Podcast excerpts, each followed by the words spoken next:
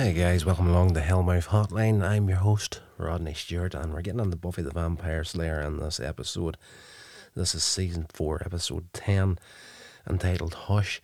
Now, this here is a tasty little episode. It has some of the visuals in this here that will stick with you, and uh, a few of them that, even now looking back on it, I kind of have an idea of how it was done. Uh, but there's still that inkling in my mind is like, I'm not sure if I'm 100% correct here because some of the effects on it are that well done. It's, it's just, it's mind blowing.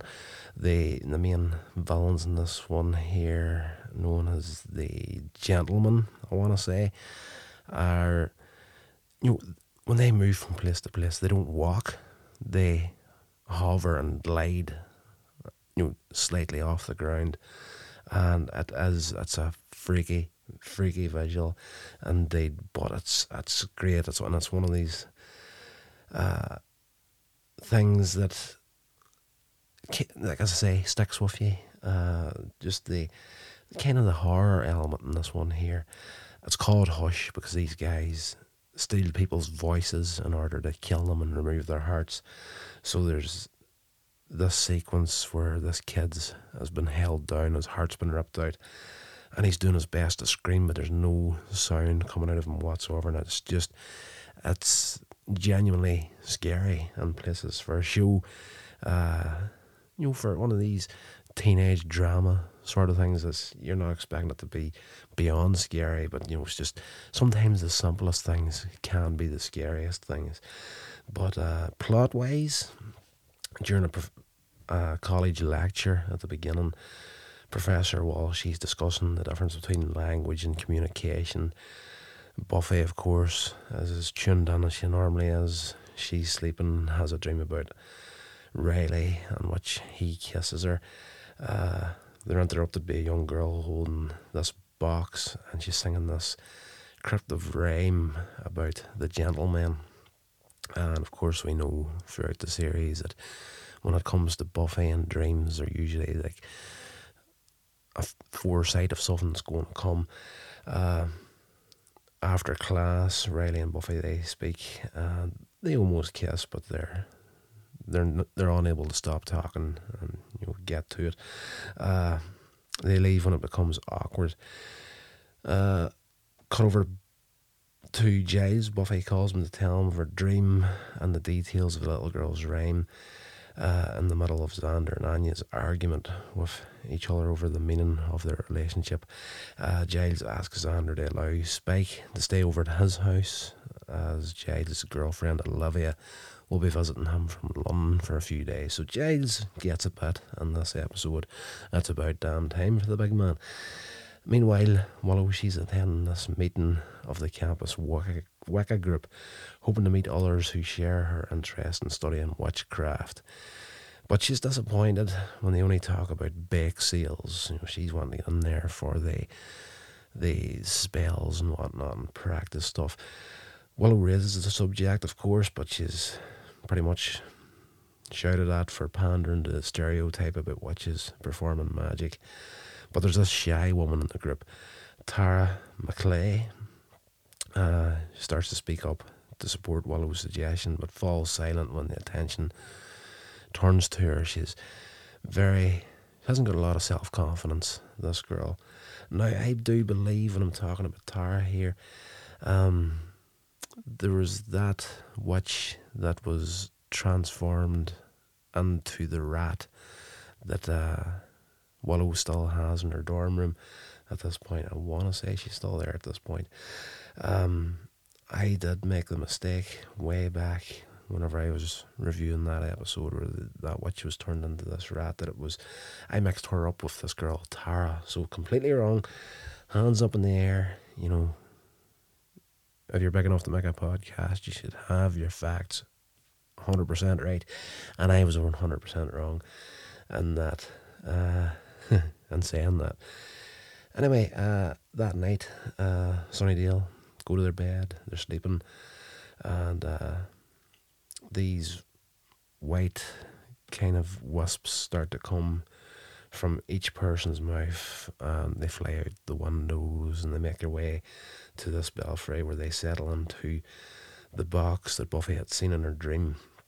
And uh, these skeletal figures with metal toothed grins and impeccable black suits look on these huge, huge smiles. Just those smiles alone are flipping intimidating. You know, it's just, there's something really, really scary about these guys. It's just the, the visuals of them, and especially, like as I said earlier, as they're moving and gliding and hovering, it's just, it's, uh, it's unsettling more than anything else. And, it, you know, again, very, very well done.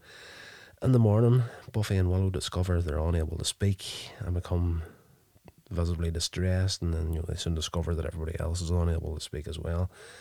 The group gathers at Giles, where they see that the news is reporting that Sunnydale is suffering from an epidemic of laryngitis. Buffy and Riley, each concerned that you know everything's going to go to shit here if we don't do something, find each other attempting to keep order on the streets. So she's out patrolling, he's out with the army guys. Of course, she still doesn't know this. They don't know. Each of them don't know who the other is at this point. Uh, and that way, uh, Buffy does not know.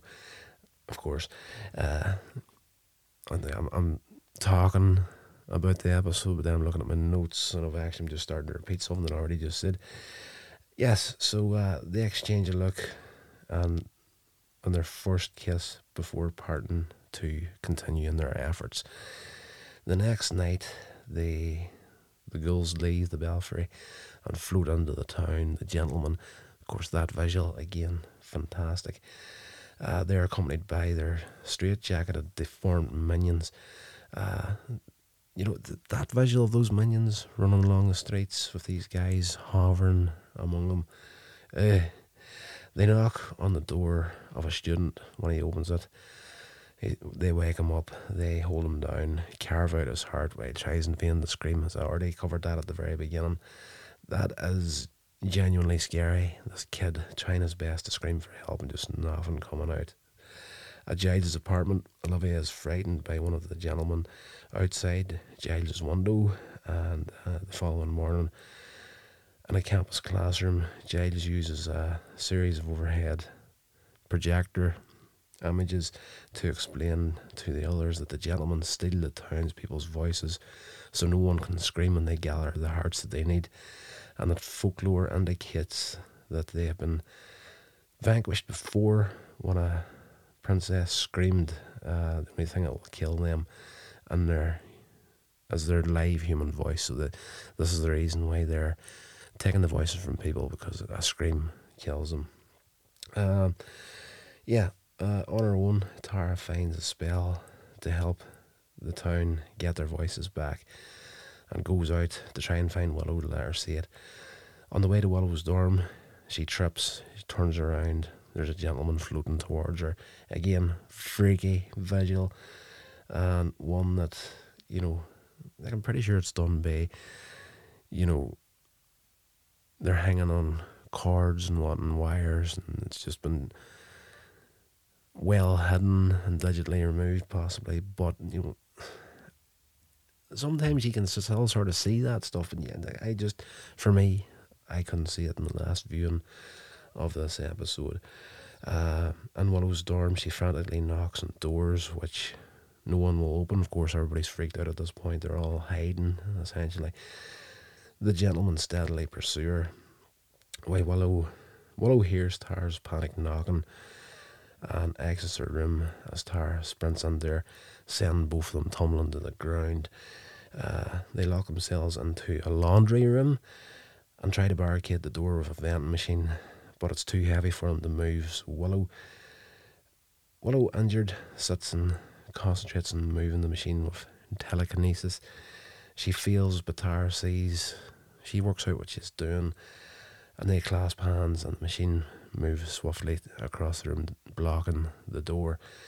Uh, out in patrol, of course, Riley notices shadows in the belfry. He goes up to investigate. Uh, Buffy finds two of the gentleman minions, kills one, and runs after the other. Uh, Riley's up there, he's fighting his way into the belfry, and while he's Buffy, while he's battling these guys, Buffy crashes through the window like a superhero, and uh, he turns to attack, finds himself face to face with her. She sees him as the agent of the initiative for the first time. When the minions pin her down, she sees and recognizes the box from her dream and she tries her best to get Riley to realize what it is and destroy it. When he does, the stolen voices escape. Of course, these white wisps of energy start to fly out back to the people that they belong to. And uh, yes, with her voice returned, Buffy screams until the heads of the gentlemen and their minions explode. Uh, so the next day, Tara tells Willow that Willow's special and has significant power. Willow tells Giles that she now believes that everything he told her about witchcraft and darkness is true and that she is scared by that experience. Riley comes to visit Buffy in the dorms and they awkwardly begin to talk about the events of the previous night. So everything's out in the open now for Buffy and Riley. They know who each other is, and you know, Riley's could now be looked at as a potential enemy at this point. So, um, yeah, um, what have we got? The, this episode was highly praised when it aired, and was the only episode in the entire series to be nominated for an Emmy Award for Outstanding Writing for a Drama Series. It also received a nomination for Outstanding Cinematography for a single camera series. Uh, that was for Michael Gershman. Hush addresses the limits and assets of language and communication and the disruption to society when communication breaks down. The gentlemen are often counted as some of the series' most frightening villains, and the episode is frequently included in lists of the best of Buffy the Vampire Slayer.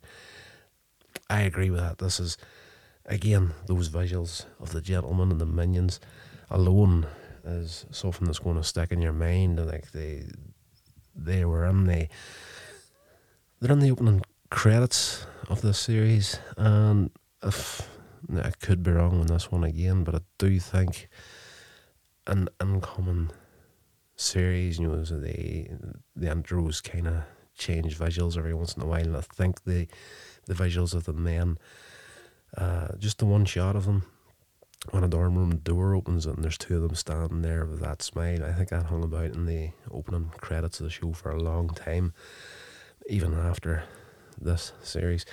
Again, maybe wrong, but uh, it is what it is. Anyway, guys, that's going to do it for this episode. And I should have said at the start spoilers, because like I to these reviews here, I spoil the absolute crap out of everything. And I'll never ever give anybody any heads up on it. So I'm going to try and do that from now on. So if you enjoyed the episode, please feel free to email the show at hellmouthhotline at gmail.com. Uh, written review the show, share it along. That's a big thing that I need right now, guys, is people to share this stuff on. Help me grow the podcast. And if you're interested in other podcasts that I'm doing outside of this one, you can check out the website, uh, coinsedgemedia.com. Everything's over there for you to check out. So until the next episode, guys, stay safe and I'll talk to you all then. This has been a production of Coins Edge Media. Thank you so much for listening.